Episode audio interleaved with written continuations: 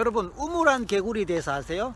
우물안 개구리는요 우물 안에 있는 그 세상만 압니다. 그것이 세상이 무두라고 생각하고요 거기서 벗어나지를 못합니다.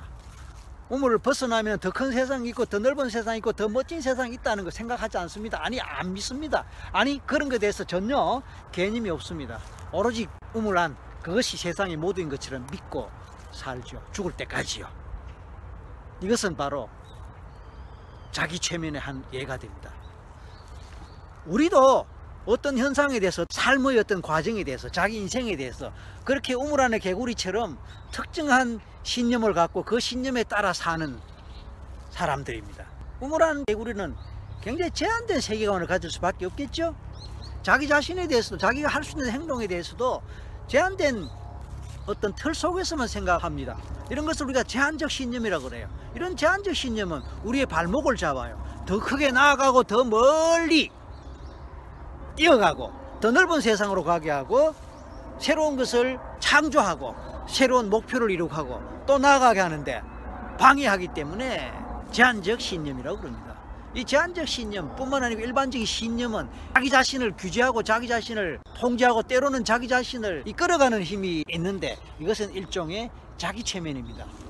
그러니까 세상 사람들은 다 자기 믿음에 따라 자기 신념에 따라 산다 이렇게 볼 수 있다면 그 믿음과 신념은 일종의 자기 체면입니다. 먼 옛날에는 지구가 둥글다고 생각을 안 했습니다.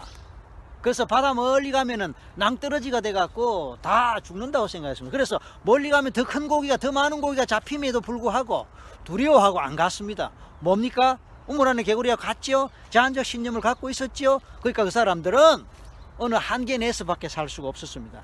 그럴 때 어떤 용기 있는 사람이 어떤 모험가가 탐험가가 자기 나름대로 어떤 생각을 하고 어떤 탐구를 하는 가운데 멀리 멀리 나가봤습니다.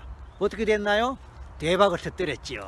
그래서 신대륙을 발견하고 새로운 보물섬을 발견하고 더 큰 부를 이룩할 수 있는 그런 엄청난 자원들을 발견하고 채취할 수 있게 됐죠. 그러니까 역사에서 이름을 남긴 많은 사람들, 역사적으로 큰 성공을 거둔 사람들은 그런 우물 안에서 벗어났던 그런 새로운 신념을 갖고 용기 있는 신념을 갖고 기존의 자연적 신념을 파괴할 수 있는 그것을 뛰어넘을 수 있는 어떤 그런 용기와 배짱, 기계를 가진 사람들이고 그러면서 새로운 신념을 가졌습니다.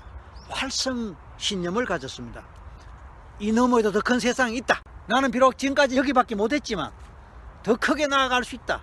더 큰 성공을 거둘 수 있다. 라는 그런 믿음과 신념. 이 우물이 나는 지금까지 여기 살았지만 저 바깥에 뭔가 다른 세상이 있을 거야. 한번 가보자. 해서 뛰쳐 나가서 탐험할 수 있는 그런 용기. 그것은 바로 활성 신념에 바탕한 것입니다. 여러분에게는 어떤 신념이 여러분을 이끌어가고 어떤 신념을 갖고 있습니까? 활성 신념. 이것이 많을수록 성공하고 활성 신념 이것이 많을수록 이기는 거예요. 여러분 우물 안에 개구리로 사시렵니까?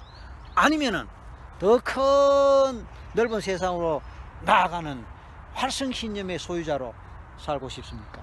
그래서 여러분의 성공을 더 크게 이루어 보고 싶은 마음이 없으신가요? 그렇습니다.